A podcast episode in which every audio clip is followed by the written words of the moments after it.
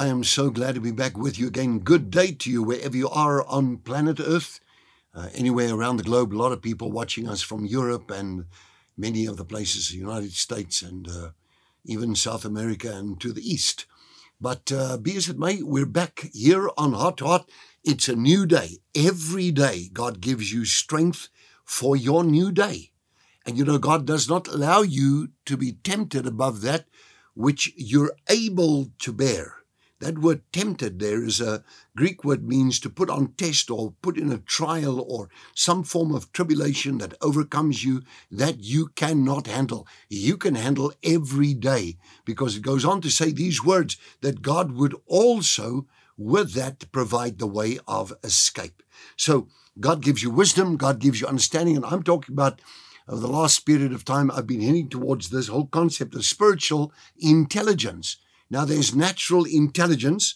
We know that from the university. We did quite a lot of study on that, psychometrics and all of that stuff.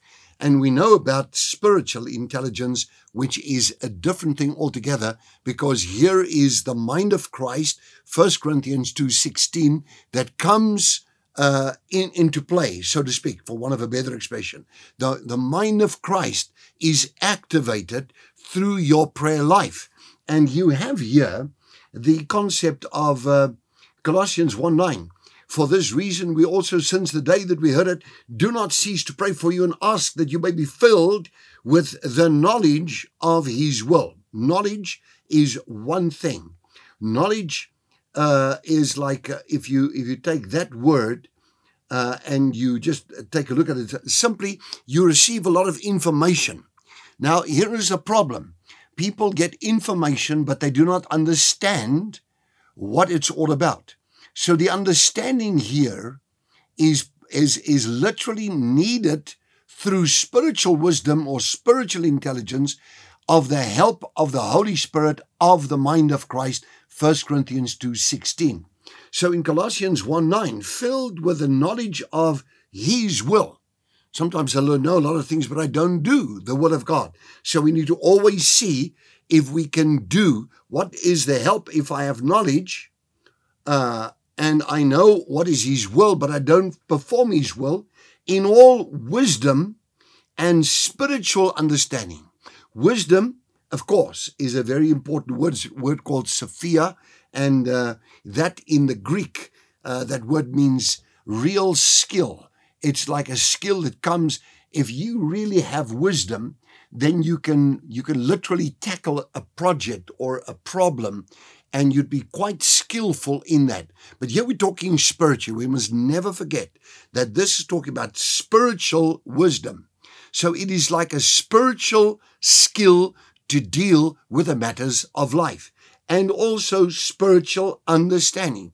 Now, here is the one thing that is very important and uh, it is an amazing word here in this translation where it says that word understanding is the word called sunesis. And for that purpose, I'm looking here at two dictionaries, and the one says understanding here could mean and is is also translatable, so to speak, as intelligence, spiritual intelligence.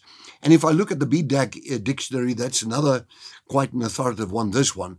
And it says here, it is the faculty of comprehension, intelligentness or intelligence, acuteness, and the ability to, to have a, a, clear understanding. Literally, it's like getting a grip of what is going on, what is the problem that I'm presented with. So, spiritual intelligence to me is very critical because, particularly in leadership and in the ministry, I'm all the time, people ask me questions, and you've got to hit that thing on the mark all the day. Uh, let me say this to you I don't think one could really move in the dimension of spiritual intelligence if you have absolutely no prayer life. You have to have a prayer life that is of note because in your fellowship with the Lord, I can get into that tomorrow, but in your fellowship with the Lord, you begin to draw on the mind of Christ and the manifestation, because the Bible says we now have the mind of Christ. You draw on that, and then with that, you move on into a dimension of solving a problem.